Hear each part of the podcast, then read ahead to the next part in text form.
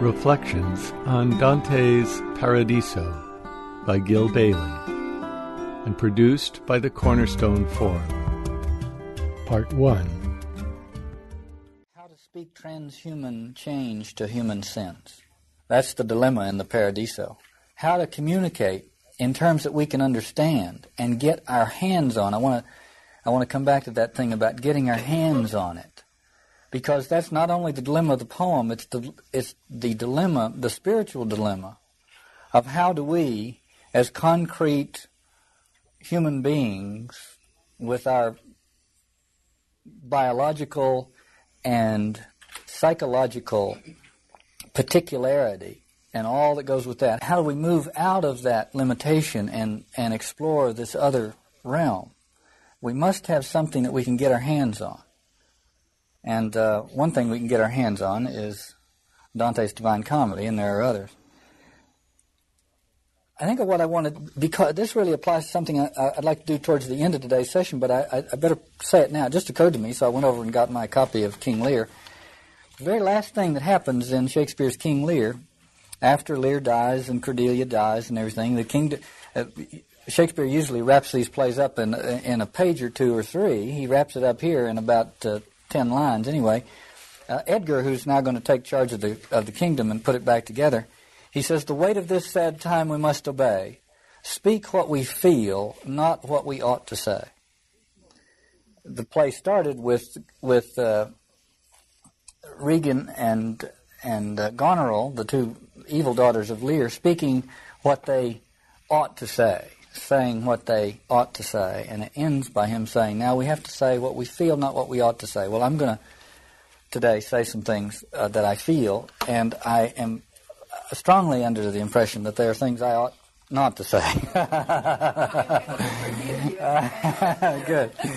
But I, I just want to put that on the record, so to speak, before we get into it. Uh, Charles Williams wrote uh, a couple of books on Dante, and in each of them he says something about the Paradiso that uh, is worth repeating. In one, he says, The Paradiso would be, for unfallen natures, the normal development of human romantic love. So must remain, even for our fallen natures, a matter of perpetual study. And in another book on Dante, he said the Paradiso is, is the story of an ordinary love affair if things went as they ought to. well, that gives us something to hold on to, doesn't it? so, what I like to do is explore uh, this notion of fallen natures, what Williams calls fallen natures, and, and, and in what way are we fallen natures uh, who have to read about this as opposed to experience it? Uh, and how might we move from one to the other? In Canto 1, Dante says, this is line 64 and following Beatrice stared at the eternal spheres, entranced, unmoving, and I looked away from the sun's height to fix my eyes on her. And as I looked, I felt begin within me what Glaucus felt eating the herb that made him a god among the others in the sea. The reference here is to a story in pagan literature out of Ovid, a story of Glaucus who was a fisherman, and uh, he took his catch one day to this uh, strange uh, grassland that he found, and he laid out the, the fish there that he had caught. And suddenly they started uh, wiggling and squirming, and they wiggled themselves all the way back to the sea and jumped in. And he thought, What is this? And he thought, Well, maybe it's something in the grass. And he took a little of the grass and he ate it. And it made him suddenly feel this longing for the sea and he turned and went back and plunged into the sea and went through these great transformations, at the end of which he says, I discovered that I had a new body and a new mind. And he became immortal. So what Dante is saying is that the eyes of Beatrice made him immortal. Or perhaps the way we would say this is that the glance from Beatrice at the moment of the intense glance from the eyes of Beatrice, Dante's immortal soul is born in him. That that is the birth of what we, I think, in the modern West can think of as the immortal soul. That is to say, for most of us, and this is generalization. I like generalizations myself. For most of us, we get first and profoundly in touch with that immortal soul in us at the moment of that glance. That's why a moment or two after that glance, we start ta- we start using words like forever and even after death and etc. etc. Uh, because we get in touch with our immortal soul in that glance. And for Dante, the glance is simply a metaphor for the kind of consciousness that the glance brings into being. Robert Frost said, Eyes seeking the response of eyes bring out the stars, bring out the flowers, thus concentrating earth and skies. But of course, in the 33rd canto of the Purgatorio, Dante was told by the, by the virtues not to look too fixedly. In other words, he was told that now he must look up and see the whole world with that same kind of glance, which causes lots of problems, some of which I'd like to talk about today because I think Dante talks about them at the beginning of the Paradiso. The Paradiso, in fact, in fact, might be considered the development of that glance to its ultimate potential.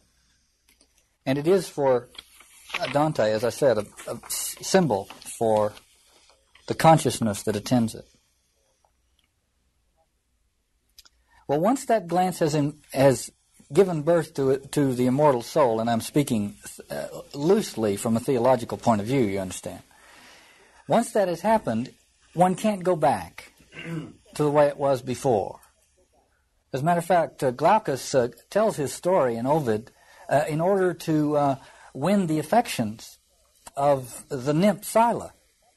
And uh, it's a beautiful story, but he doesn't win her affections because in the course of becoming an immortal, he also turned into a creature that was a merman, that is to say, a fish from the waist down, and had long green arms and green blue hair and was not much to look at. What's important from a practical standpoint is that you can't go back. Glaucus couldn't go back. He might have traded it right then to win Scylla's affections, but he couldn't. But in any case, you can't go back once you've had that experience.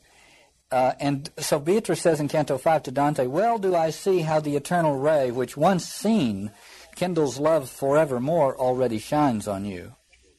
If on your way some other thing seduce your love, my brother, it can only be a trace misunderstood of this, which you see shining through the other. Once he's seen it in the eyes of Beatrice, he may go wandering around and he may see it everywhere, but it's simply a reflection of that.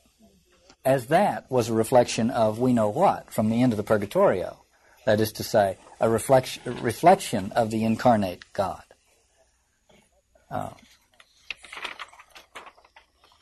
well, Dante is the one, if, if Charles Williams is right, who had this experience, which most of us have had, and who grew to adulthood with regard to it, which most of us have not. I'm not trying to be mean to us, but let's take what Williams says is true. Uh, most of us settle for an uh, infantile or adolescent uh, rendition of it and let go at that. So I wanted to compare us with Dante for a while, and anytime you do that, you have to be ready to eat humble pie. well, here's uh, here's here's us. I want to use poets to do this. This is us. This is the poet uh, Coventry Patmore. wrote a poem called "The Angel in the House," which someday I'd like to do at Temenos. He says, I've read this here before, apropos of other things. Love wakes men once a lifetime each. They lift their heavy lids and look, and lo, what one sweet page can teach. They read with joy, then shut the book. And some give thanks, and some blaspheme, and most forget but either way, that and the child's unheeded dream is all the light of all their day. Read page one, close the book. Can't stand it, of course, because so we grab it up again, open it, read page one again, close the book. Paolo and Francesca and, and the first uh, sinners in hell that we met uh, said that they read the book of Lancelot and then they said uh, they read that passage about the kiss, and then they looked at each other, and then they said, "We closed the book." Didn't read any further. Well, those who close the book after page one, here's the irony. Do so, as they're doing so, they're thinking to themselves, ah, oh, now I'm growing up. They think, they think that they're, to do that is an act of maturity. To close the book. See, now they're, they're, um, they're learning better. See, by closing it. Dante did not close it. He's the one that learned better. So Dante matriculates in this in this mystery, but he too must drop out and re-enroll in the course later on. Now this is perhaps an inevitability.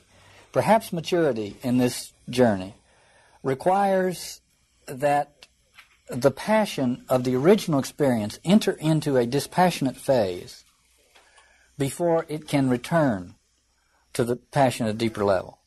That may be that kind of dynamic is very often associated with us human beings for one reason or another. So that may be the case. The point is not to stay in that in that middle ground, and that's what I'd like to spend a good deal of time on today, talking about that middle ground and how not to stay there.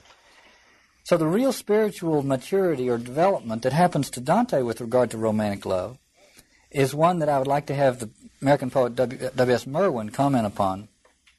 He, he speaks of learning will be to cultivate the awareness of that governing order, now pure of the passions it composed, till seeking it in itself, we may find at last the passion that composed it. So that's the recipe for dealing, getting from that dispassionate phase back in touch with the deeper uh, passion. And that also, by the way, is a good summary of Dante's spiritual journey from La Vita Nuova through the Convivio. El Convivio is a, it, it renders it into philosophical idiom from the original passionate love with Beatrice. It's rendered into the philosophical idiom and more abstracted. And then in the Paradiso, it comes back again to that, to the passion that composed it and gets in touch with the with the ground of being, with this in, in terms of that same energy. So to move from the passions it composed to the passions that composed it uh, is what Dante does, and he and his and what connects those for him is Beatrice. Notice that Merwin says we must cultivate the awareness. So it's a, it has to, so I'd like to speak a little on this cultivating the awareness, sustaining the commitment. I think is another way of, of saying that because it, there will be uh, in the in, in the course of time uh, doubts and misgivings and other distractions, and so the question comes up about sustaining the commitment. And of course, it comes up for Dante because he's the one who did not sustain the commitment and then learned later on that he should have and returned and recommitted himself. So Dante explores in this part of the Paradiso, in part of what he does, is explore the issue of what compromises the ability and willingness to commit wholeheartedly to the to the most profound experience of his life, which was the eyes of Beatrice. What keeps us from making from what, what, what causes us to shut the book? What keeps us from reading on? And we need to explore that a little bit. Dante has chosen the perfect place in which to explore it. He has, explores it very obliquely, uh, but I think consciously. Uh, but he chooses the perfect place, namely the moon. we're in the sphere of the moon. The first sphere of the eternal spheres is the sphere of the moon, and that's the ideal venue for raising the question about commitment. And so I want to explore that. There, as I as I see it, there are three levels of this question that are that are raised here, and they have to do with the moon, although it isn't spoken of directly. First of all, uh, the moon is the the thing about the moon that we know is that it waxes and wanes. So the question on the on the plate is uh, vows quite quite obviously, Dante is dealing with vows and the value of vows and the importance of vows. And in the moon, the moon is the place where there is the waxing and waning of the illumination or of whatever. So that's a good place in which to talk about vows. And there are two kinds of, uh, excuse me, more than that, three, I guess, kinds of indecision that are dealt with here, and I would like to explore them. The first is what you might call the indecision of exile. Dante, we haven't talked about this much during the course of the uh, Divine Comedy. But Dante wrote this in exile from Florence with a price on his head. They were after him. He couldn't go home. He was living. Uh, there's a beautiful phrase in the Paradiso later on about it that I don't. I won't ruin by quoting it here, but uh, he was living uh, pretty much, uh, you know, on the run, relying on friends and so on. So he is an exile, and he knows the exigencies of that kind of life. And in that, perhaps that is part of what made him the first modern Westerner as well, because now all of us are exiles, although we don't have to uh, carry our sleeping bags under our arms. Uh, there is a there is an existential sense of being uh, of of wandering and disconnectedness, and that comes with the Western experience, at least where we are right now. And that Dante was the first, I think, to be onto it. It's not unrelated to the Eyes of Beatrice, by the way, but that's a long story. Anyway, indecision. Uh, Dante says in Canto 4 A man given free choice would starve to death between two equal, equidistant foods, unable to get either to his teeth. So would a lamb in counterbalanced fear tremble between two she wolves and stand frozen.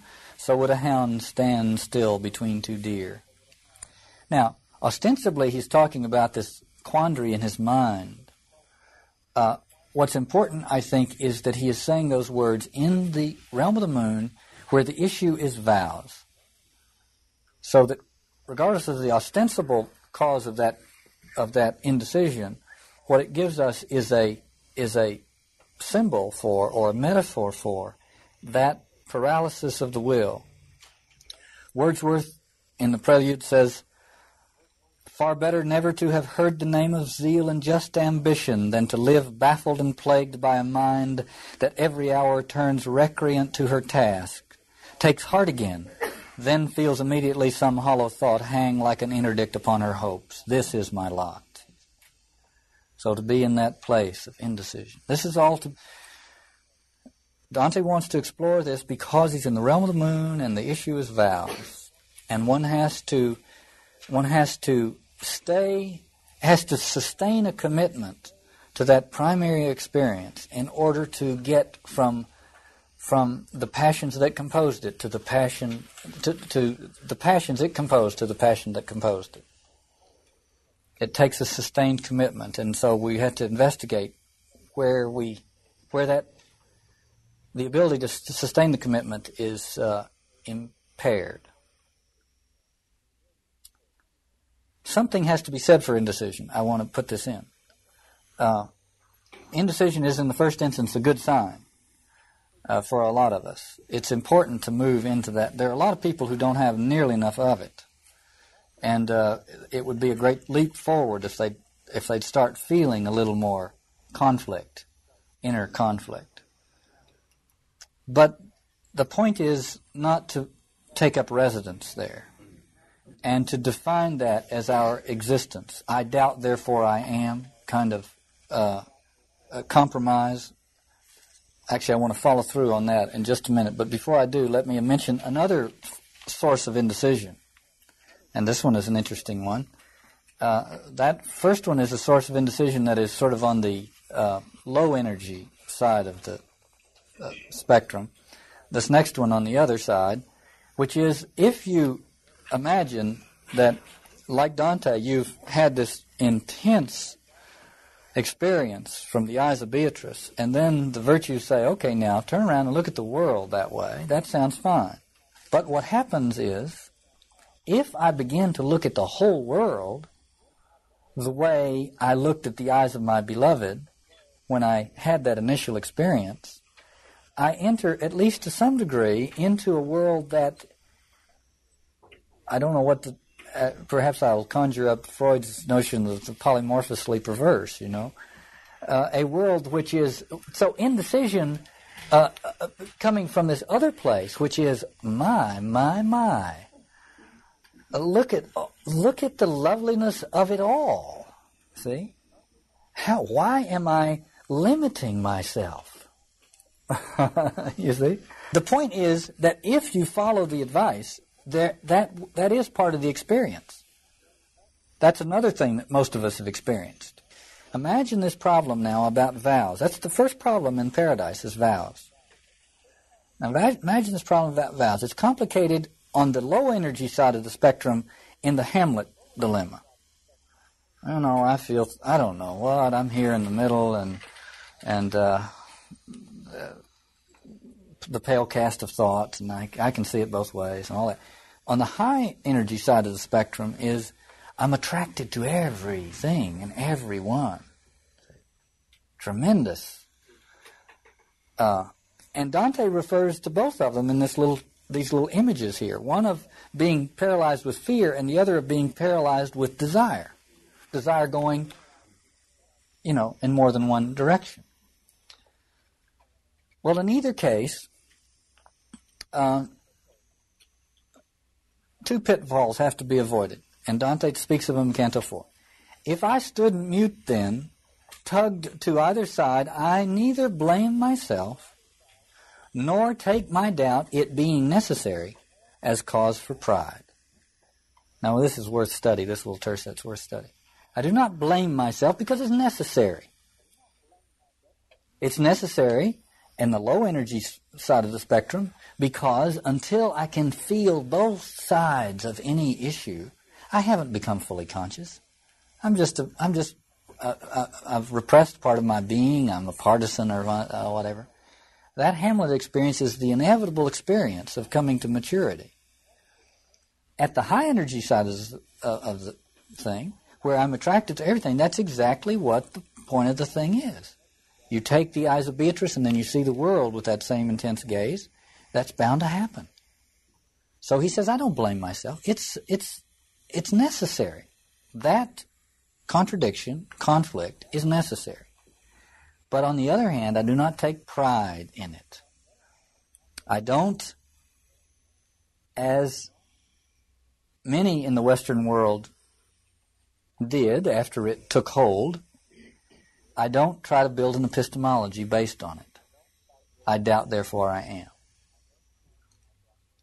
I don't say that is that is who we are. We are the Hamlet creatures. I don't define myself in terms of that conflict. Dante says, no, don't take pride in it.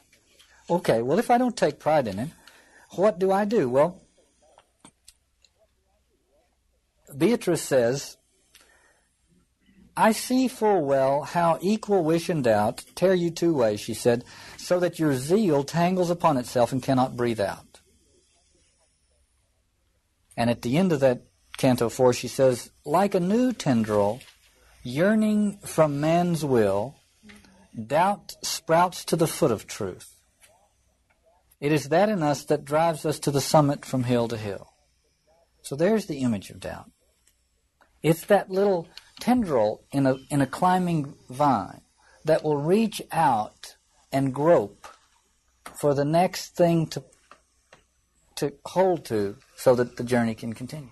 So when someone says, hey, look at me, I have no doubts, you, you should say, too bad. Not good. Not good. Something has gone dead. Dante has this beautiful sense of what the doubt is. So he says, don't blame yourself for it. Don't take credit for it. Don't, don't start defining yourself in terms of that or pride yourself for having been the person who sees both sides of the issue, you know. Enter into it and realize that that doubt can lead you someplace. Now, in the face of the doubt or the, the indecision, confusion, the most romantic thing that can be done is a commitment can be made. As a matter of fact, the only romantic thing there is to do is to make a commitment. That's the only that's the only romantic thing there is to do. Nothing is. Ro- I, I remember this thing in uh, Chesterton. I think it was Chesterton, who said the way things are these days, and that was a long time before these days, little did he know. He said the way things are these days, the only romantic thing left is mailing a letter. He says you can't get it back. but that's the only thing, that's the only romantic thing, is to make a pledge in the midst of that uncertainty. And that is the daring to do that that makes the difference. So, to give one's life for something. There are two ways of giving one's life for something. The uh,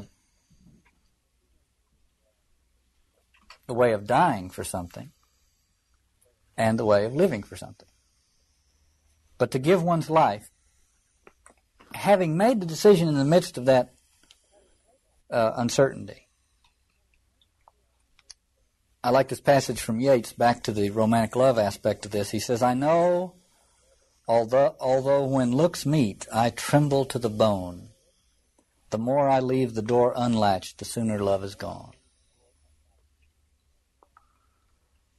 Captures both of those things. He doesn't, he doesn't repress the fact that when looks meet, he trembles to the bone, but he knows also, and he probably knows from experience, that the more I leave the door unlatched, the sooner love is gone.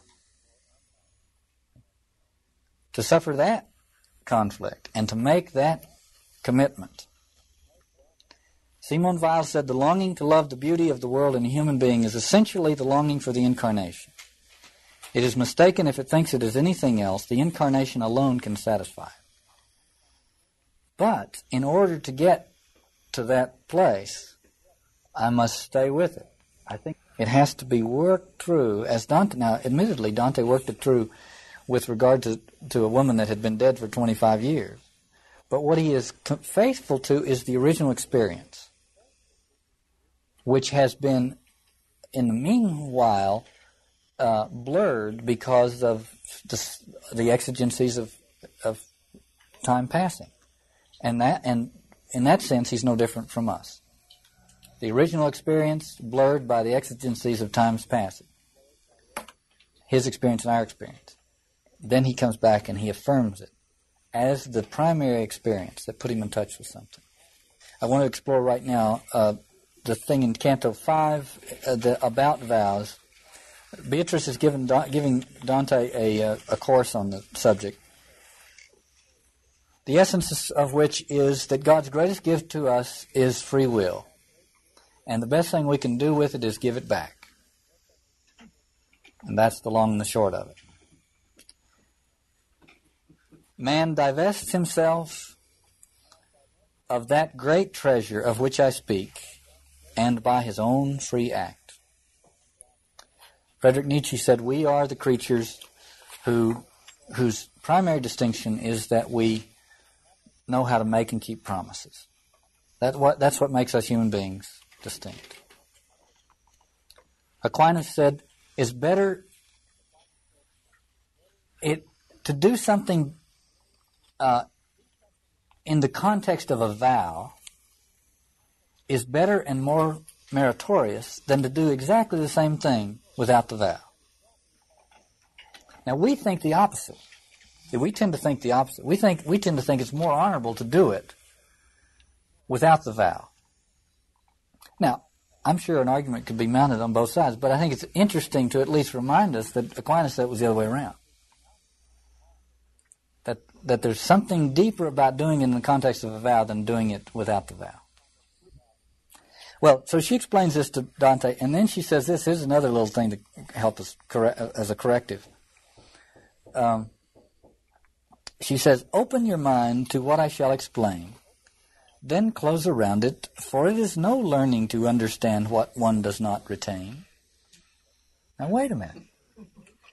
She says, Open your mind, and as soon as there's something in it worth having in it, close it.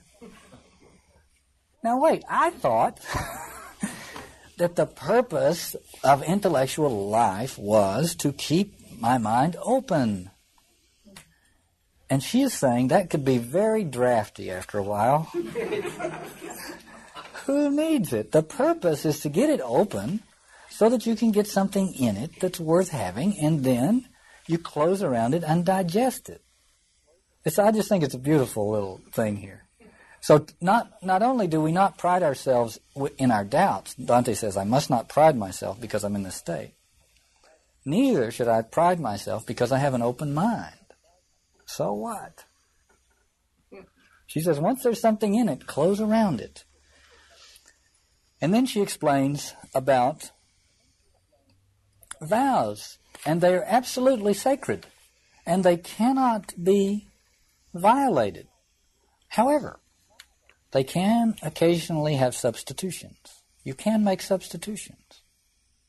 It's possible to substitute. Now this is this is gets very tricky. It is possible. I have known people who whose vow to, uh, let's say, their ministry required them mid-course to leave the ministry. I have a good friend who who uh, left his ministry and became a maitre d, and he said, "This is where I shall minister."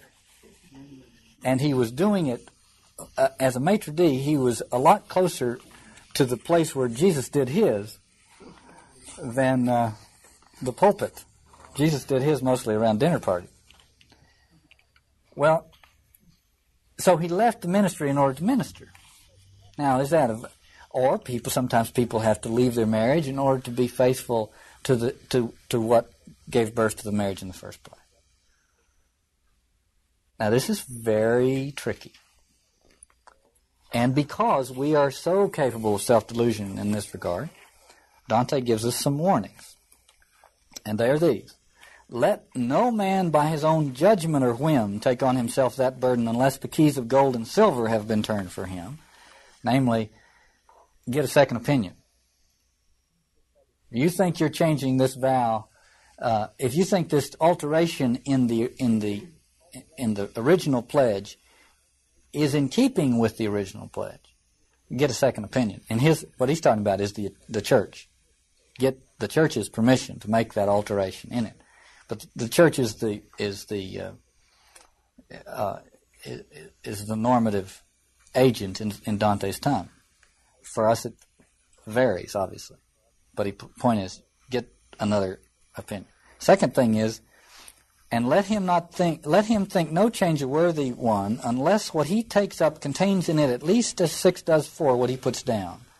Namely it has to it has to be more demanding. That's the other measure.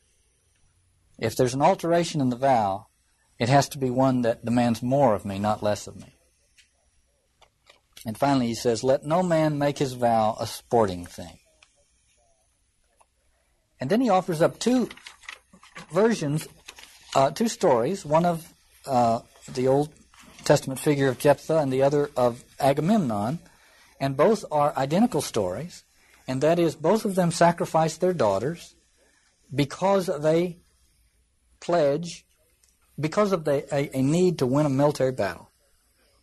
They pledge that they will, uh, in order to win the military battle, uh, Jephthah does it uh, in the midst of the battle. If I win this, if you deliver the enemies into my hands, I will sacrifice the first creature I see on returning home. It's his daughter. And Agamemnon uh, is told that he must sacrifice Iphigenia to get favorable winds to Troy, and so he does. So there's a little warning here that has to do with uh, something general and something specific to Dante, I think. Uh, if you think of winning these battles as a historical demand, a demand made on these two characters by their historical roles as as military leaders, then it is saying, and Dante says of these two, they kept their vow and they shouldn't have. That was dumb. You don't keep those kind of vows. And he's saying it is possible to make a choice which is which favors your historical responsibility and uh, does harm to a human being, to a to a person with whom you have a, a, commitment. You must not do that. I think he m- might be seeing his own life here because, uh, in a sense, the convivio was Dante uh, being uh, trying to trying to meet a, philosophical responsibility, and uh, in the course of it, he abandoned his uh, to what he knew about Beatrice in La Vita Nuova. But that's a little bit of an aside. But he said, you must not casually carry out a vow that's going to do harm. The second thing in this region of the moon that compromises the ability or willingness to make a commitment is what we might think of symbolically as moonlight. Moonlight is the place where a lot of commitments are made and a lot of commitments are broken. Uh, so we're in the region of moonlight investigating the nature of commitments. It's a nice place to do it. Uh, and of course, the question is does moonlight illuminate or obscure the real situation? Now, there's a little puzzle for you. Is moonlight illuminating or obscuring? Well, Dante has put it in, as, in as the first sphere of paradise. Uh, so that's where he sees it. Clearly, it is illuminating, although it is the first sphere and not the ultimate one. In contemporary terms, we could say the issue is the issue of moonlight is the issue of what is the reflection and what is the source, or what is the symbol and what is the thing itself. Um, are not to put too fine a point on it, uh, is this really a projection? That's part of the moonlight problem. To use the fallen nature idea of, Car- of Williams, our love affairs, us fallen natures, don't lead inevitably to paradise. Why? Well, because of these moral quandaries, in some sense, that we're in the midst of these confusions. But there's this other one, which is, I think, more fundamental, which is a per- perceptual impairment. Beatrice in the first canto, line 88 to 90, says, Thus she began, You dull your own perceptions with false imaginings, and do not grasp what would be clear but for your preconceptions.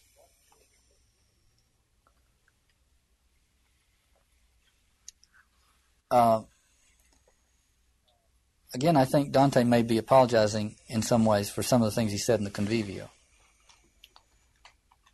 Uh, the, there was no 14th century version of what we call projections, psychological projections.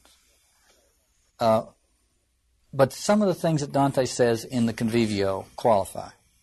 This is lady philosophy, after all, and I think I think one can read that and see in it a pulling back and often in, in, in the modern context, when we begin to talk about, boy, did I have a projection, what we see is not a deepening commitment, but a pulling back and a, and a analytical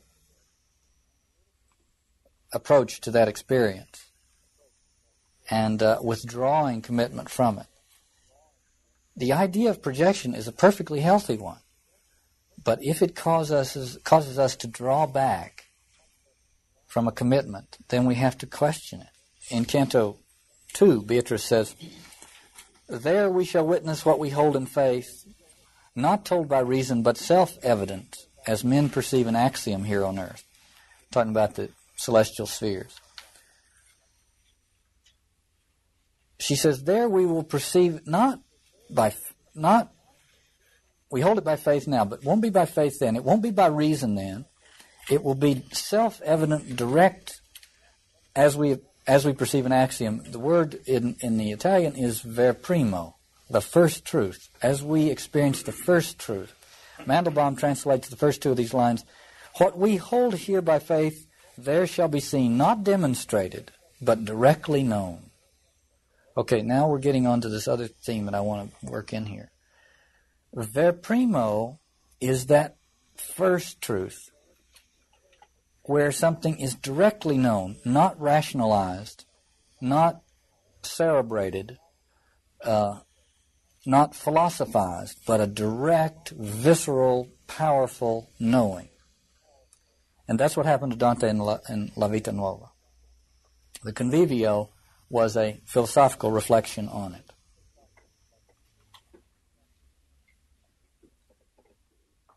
And Dante is having, once again, to cure himself of that and move beyond it. And he's very helpful to us because most of us are in that middle place. We get into that middle place. We don't know how to get into paradise. We don't know how, we, we know how to get from Dante's version of, our version of La Vita Nuova to the Convivio. I'll tell you how most of us get there. We start talking about projections. We say, oh, well, it was a projection. And that puts us squarely in the middle ground. Now we got, oh, I see. It was a projection. And there we are in the middle ground. That's fine, except how do you get from there back into paradise? And Dante begins to explore that. I think. And he says when you she says when you get there, it will be that first truth again. Not not rationalized, not taken on somebody else's word, uh, not uh, any of that, but directly known, not demonstrated, directly known. T.S. Eliot says, Where is the life we have lost in living? Where is the wisdom we have lost in knowledge? And where is the knowledge we have lost in information? A kind of descent into that middle place, which is, which is the plight of the Western experience. And here we are. We are the information age. Hey, fabulous, good for us. The information age. What do you think St. Francis would say about the information age? What I'd like to do is uh, remind us of uh, Owen Barfield's schema, which I've, I've called on many times before, but I think it's so helpful here. But he talks about original participation, which because see Dante has talked about ver primo, that first truth. Original participation is where that experience in which I know something not through my mental processes, but I experience direct, immediate participation in the mystery of it. And then Barfield says, uh, one grows out of that, and the Western world has has is is the prominent example of having grown out of that into this other place. And he doesn't label that as specifically. But the other place I would think, I would like to suggest a few ways of thinking of it. It's the Prufrock place. Uh, it's the Hamlet place. It's the place for, uh, of Dante of, the, of Il Convivio. It's what T.S. Eliot called a heap of broken images. If that original, the original participation it, it, it is the the imagination is completely uh, involved in that experience. It it is a symbolic world. The world is alive, but uh, I caution to, men- to to use the word symbol in that original participation would make no sense to anybody. The first use of the word symbol is an indication that one has entered that middle realm. See, in the same way that the first use of the word projection is an indication that I've fallen out of that original participation. Think for a moment of moving from that original participation into this Prufrock world, or the world of broken images, or the world of, uh, of the world of object, subject object, push pull, uh, up, you know, the, the whole kind of duality and causality and all that. The first symptom of that, and no, I shouldn't say the first symptom, but, but, a, but a salient one of that movement would be the use of, of, of words like symbol and projection. Both of them indicate that there is a distance between myself and the experience, so that I'm, it's not directly known anymore. It is being indirectly known. It is being held at arm's length. Now that's fine. That's a very that's fine, healthy movement. The problem is, nobody that I know of has ever made great sacrifices on behalf of a projection or a symbol. A lot of people have made great sacrifices on behalf of their beloved or of their uh, religion or whatever it is that we that's on the other side of those two words. So what we have to get in touch with is that something is lost in that in that coming into this other conscious relationship to the process. Okay. What does Dante say on this? It, even though it's it's embedded in the poetry, it is fabulous. It's so it's such a corrective for us, I think. Canto three, verse sixteen and following. These, this is the first time he sees these paradisal creatures. He sees the paradisal creatures. Now I don't know when the last time you saw paradisal creatures creatures were, but sometimes you see paradisal creatures. Uh, uh, young lovers will see one another, and and this is see now we're all too self conscious. But it used to be uh, the the guy would go home and he would say, you know, she's an angel. Now we're too too worldly wise to say any of that anymore.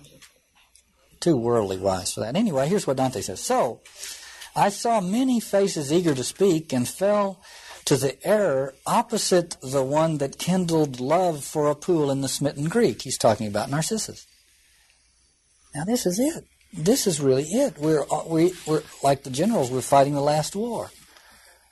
Dante says, I fell into the opposite error. Now what is it? What's the error of Narcissus? The error of Narcissus is that he falls in love with the reflected self-image. And that's what we're trying to avoid. That's why we have this word projection. Say, hey, that was a projection. I don't want to fall in love with my projected self image. That's, that's obviously a projection. And Dante says, I fell into the opposite error. I fell into the opposite error. I thought they were projections. And so I turned around and faced empty air. And thinking the pale traces I saw there were reflected images, I turned around to face the source, but my eyes met empty air. I turned around again like one beguiled and took my line of sight from my sweet guide, whose sacred eyes grew radiant as she smiled. Are you surprised that I smile at this childish act of reasoning? She said, Since even now you dare not trust your sense of the true fact but turn as usual back to vacancy? These are true substances you see before you. Notice the biting comment. She says, Childish act, even now, you dare not trust your sense of the true fact. She's saying, okay, now you've been talking about projections. Now, was that experience that happened to you in the moonlight when you looked into her eyes earth shaking or not? Forget all this talk about projection. Let's go back to the experience. Was it or was it not earth shaking? Well, yeah, it was earth shaking. Well, then cut it out. See? Quit distancing yourself from it. But the thing is, he's coming in beginning to experience paradise. I didn't finish the story of Barfield. Barfield says there's this other thing called final participation. So it starts with original participation, then there's this middle ground where it's the world as we know it, and then he says there's this, the mystics tell us there's this other possibility, final participation. And Dante is moving into that place. And the 14th century version of the idea of projection is of no use to him when he gets there. He's, it's, it's a totally earthbound idea. You don't talk about projections in the same way that you don't talk about symbols. To talk about projections and symbols in the final uh, participation or in paradise is ridiculous. It's a it's a so those words come into being as we leave original participation, and they lose their relevance as we leave that middle ground and go into final participation. That's not to say that they're not valuable in the middle ground. They are. But again, if we take them as reality instead of as something to help us mature and then let them go again. Jung talks about the cramp of consciousness. He said this that modern Westerners are suffering under the cramp of consciousness.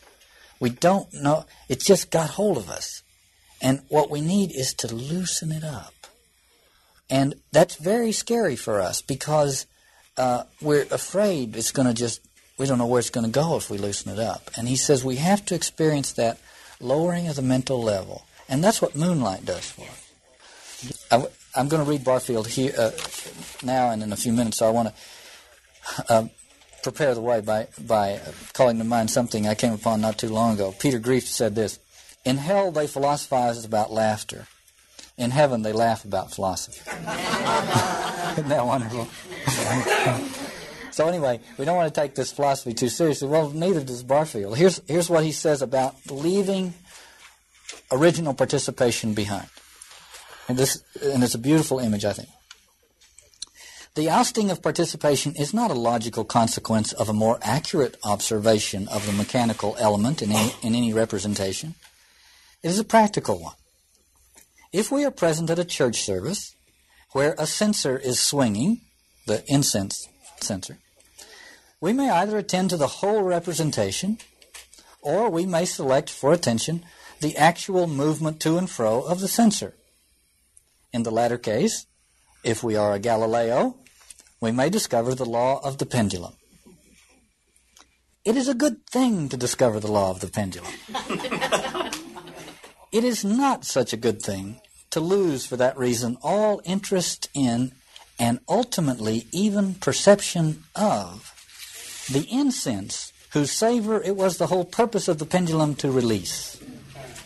Participation ceases to be conscious precisely because we cease to attend to it.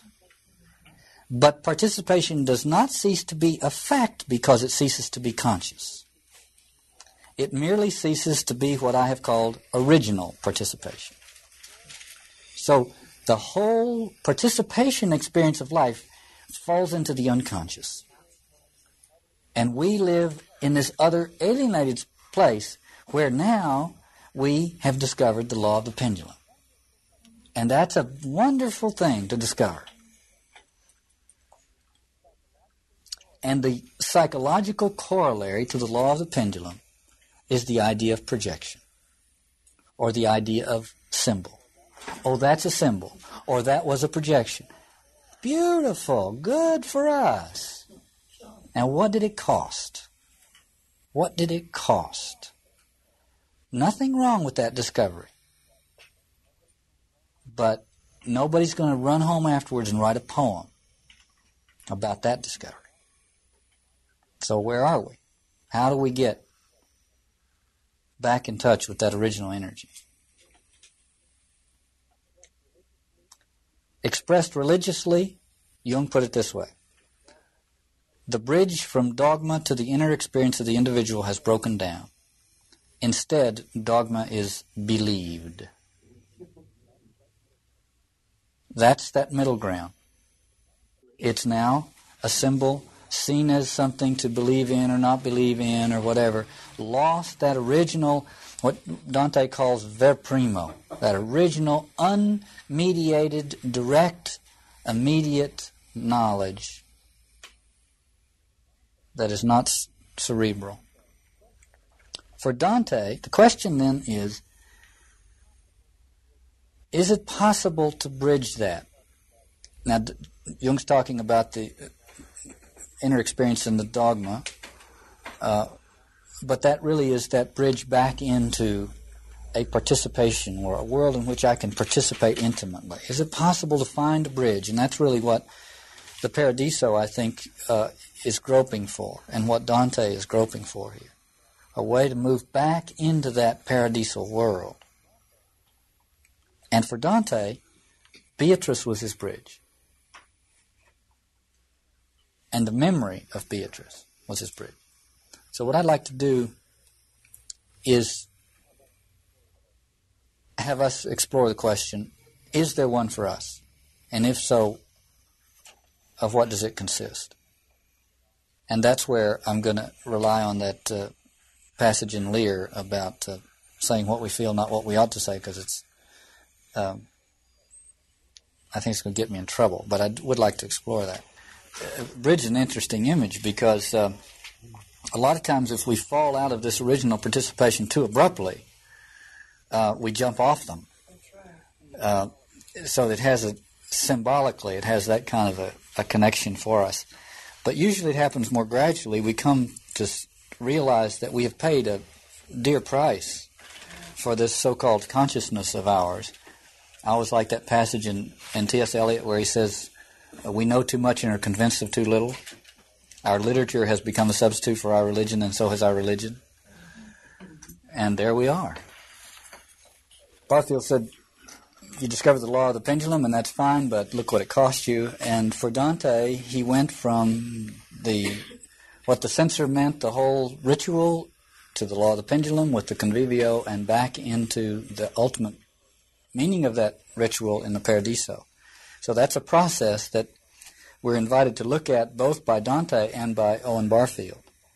And then the question would be what is the, our bridge? Is there a bridge or a link that will take us from original participation, from which most of us have already fallen, into something called final participation, which Dante calls paradise? Well, Dante alludes to something, and this is where I will get into trouble, but I want to quote to you anyway. It's the Canto 2. O you who in your wish to hear these things have followed thus far in your little skiffs the wake of my great ship that sails and sings, turn back and make your way to your own coast. Do not commit yourself to the main deep, for losing me, all may perhaps be lost. My course is set for an uncharted sea. Minerva fills my sail. Apollo steers, and nine new muses point the pole for me. And then he says, You other few who have set yourselves to eat the bread of angels by which we live on earth, but of which no man ever grew replete, you may well trust your keel to the salt track and follow in the furrow of my wake ahead of the parted waters that close back. The little skiffs are to turn back. The boats with keels on them can follow, but even they have to follow right up next to his ship. The boats with keels are the boats that can maintain their poise and direction in those waters. And little skiffs are no longer can't make it into paradise. Might as well go back. It's not time yet. And the other image that goes along with this, which really dominates, the thing that defines those who can against those who cannot, is those who can are the ones who set themselves to eat the bread of angels. Now, if I understand Jung correctly, when he talks about the cramp of consciousness, he's talking about a situation in which one has lost touch with the, the ver primo, the first truth, that original knowing, original participation. Dante has broken through to the paradisal or final participation experience by putting all his eggs in one basket, namely mem- uh, Beatrice and the memory of Beatrice. And by doing that, by loading the emotional situation up like that, he has broken through. I, am reminded of the of the Zen master who says, "Ask what enlightenment is," and he says it's when the bottom of the bucket breaks through. It won't break through if you load up eight or ten buckets with a little bit each. You have to load it all up into one, and then you get that breakthrough. So that's what happened to him. Now, what might we uh, load our what would we load? Uh, if, and I'm assuming, uh, Beatrice said that the problem is perception. The problem is preconceptions and perceptions. That is to say, it is our mental paradigm in, to which we have habituated ourselves. That's our problem. That's why we can't enter paradisal consciousness. We've too habituated ourselves to this middle ground paradigm. And if it's the paradigm that is the problem, then we have to break through it. And the best way to do it, if we take Dante as an example, is to load up the attack on that paradigm into one spot, attack it in one place. Or to put it another way, if we were to see one of the things that begins to education, the purpose of education, public education, any kind of education, is to is to get us not to ask any questions that the paradigm can't answer. Now, let's assume that our education has failed in some respects for all of us. And that's a good thing. We have developed questions which the reigning paradigm cannot answer. And we pretty much let those float around. They don't do us any good. They just kind of float there and kind of contribute to this paralysis of the middle ground. If we were to take all the mystery that the Newtonian and post Newtonian clockwork uh, cosmology has left out of the picture, and take all of that mystery, and instead of having it just float atmospherically, focus it on one spot, might it cause a breakthrough? if we're going to have a bridge between the original uh, participation and final participation, there are a couple of things that we have to know about. If it is going to be, if our problem in the middle ground is an existing paradigm, it will have to either scandalize or embarrass that paradigm. So we know that about it.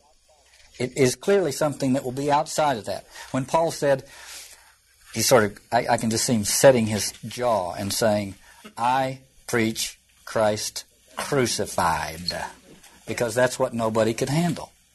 He said, I don't, I don't preach any of this. I'm preaching the thing that this paradigm can't handle, and that is that the Messiah is the one who died a criminal outside the walls, and that shatters the paradigm. Well, if it's going to shatter the paradigm, it's got to be something that is embarrassing or scandalous to the paradigm. And the second thing that's required of this bridge is that it cannot be something that is only accessible to college professors. Okay? We have to remember that. So if you allow me to play around with it a little bit, it has to be something we can get our hands on. Everybody can get their hands on. Or even better, it has to be something that we can get our teeth into. Get where I'm going with it? It has to be something, the most elemental thing would be if it would be something that has to do with the ultimately elemental fact of existence, which is to eat or be eaten. If it got at that level, if we could find a bridge that was that universal, it would both scandalize the existing paradigm and be accessible to everyone. Well, here's Simone. Well, that's interesting because here's Simone Weil. Well, she was the she she uh, worked in the uh, Renault plant, the automobile plant. Uh, here's what she said. We're talking now about eating and being eaten. Well, first, being eaten. She says the beauty of the world is the is the mouth of the labyrinth.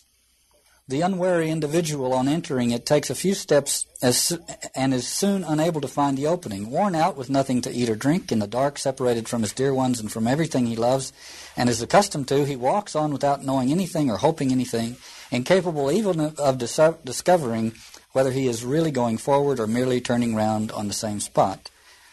But this affliction is nothing compared with the danger threatening him, for if he does not lose courage, if he goes on walking, it is absolutely certain that he will finally arrive at the center of the labyrinth, and there God is waiting to eat him. Later he will go out again, but he will be changed. He will have become different.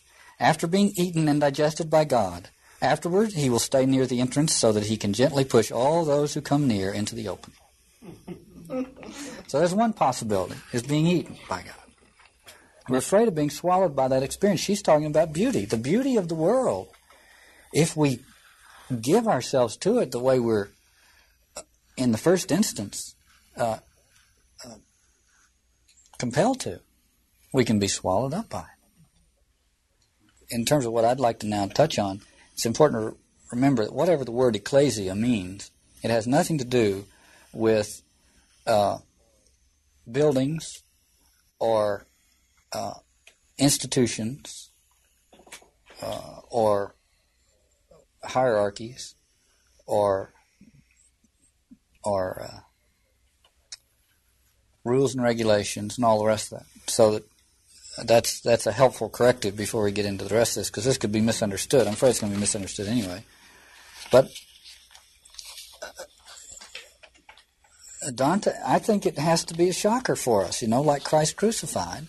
And uh, so here is here it is. Dante says, "Those who will have at least the possibility of moving into the paradisal consciousness are those who raise, stretch their necks in order to receive the Eucharist.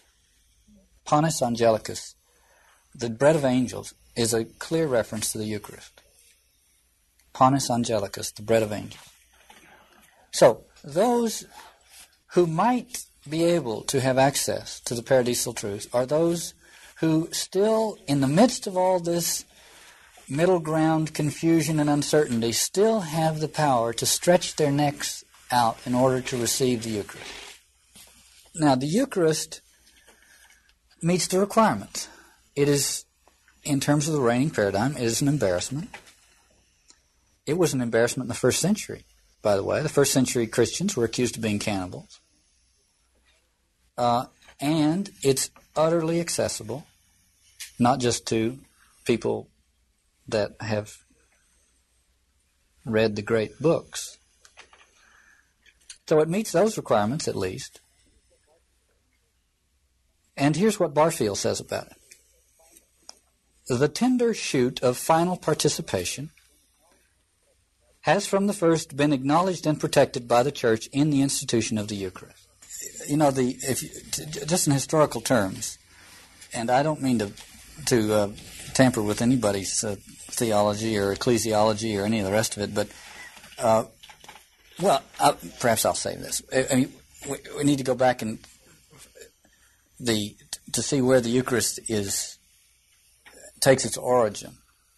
It takes its origin in the moment of uh, where uh, where Jesus has one last opportunity to try to uh, leave with his friends something that has the capability of putting them in touch with the mystery. And he does not leave them with a text, you know, or a set of rules, or any of the rest of it. He must have shocked them.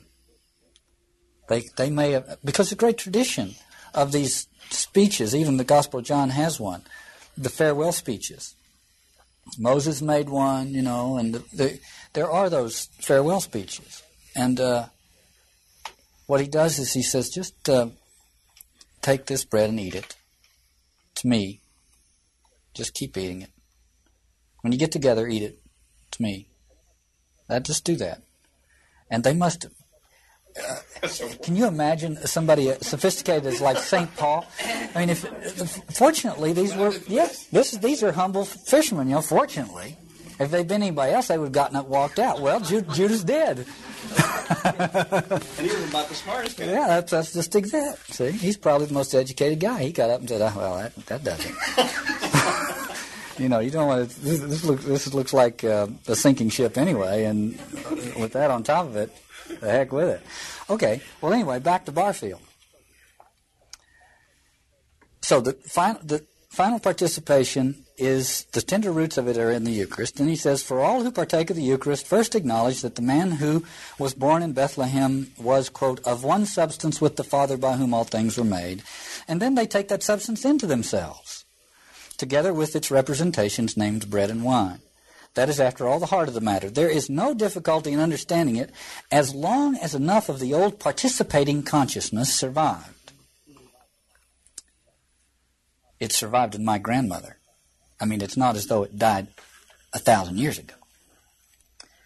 It is only as this faded, it is only as a substance behind the appearances gradually ceased to be an experience and dimmed to a hypothesis or a credo that the difficulties and doctrinal disputes concerning transubstantiation began to grow. See, we, it was no longer being experienced, and we had to cerebrate about it. Then he goes on, but by the physical act of communion as such, men can only take the divine substance, the name apart, directly into the unconscious part of themselves by way of their blood. And in this, we participate in two ways both outwardly as a mere appearance and therefore an idol, and inwardly by original participation via the blood. That's all unconscious. Thus, the relation between original and final participation in the Eucharistic act is, as we should expect, in the utmost degree complex and mysterious. If we accepted all the claims made by Christ Jesus concerning his own mission, we must accept that he came to make possible in the course of time the transition of all men from original to final participation. And we shall regard the institution of the Eucharist as a preparation. A preparation, we shall not forget, which has so far only been operant for the sidereally paltry period of 1900 years or so. Sidereally paltry period. A cosmic eye blink.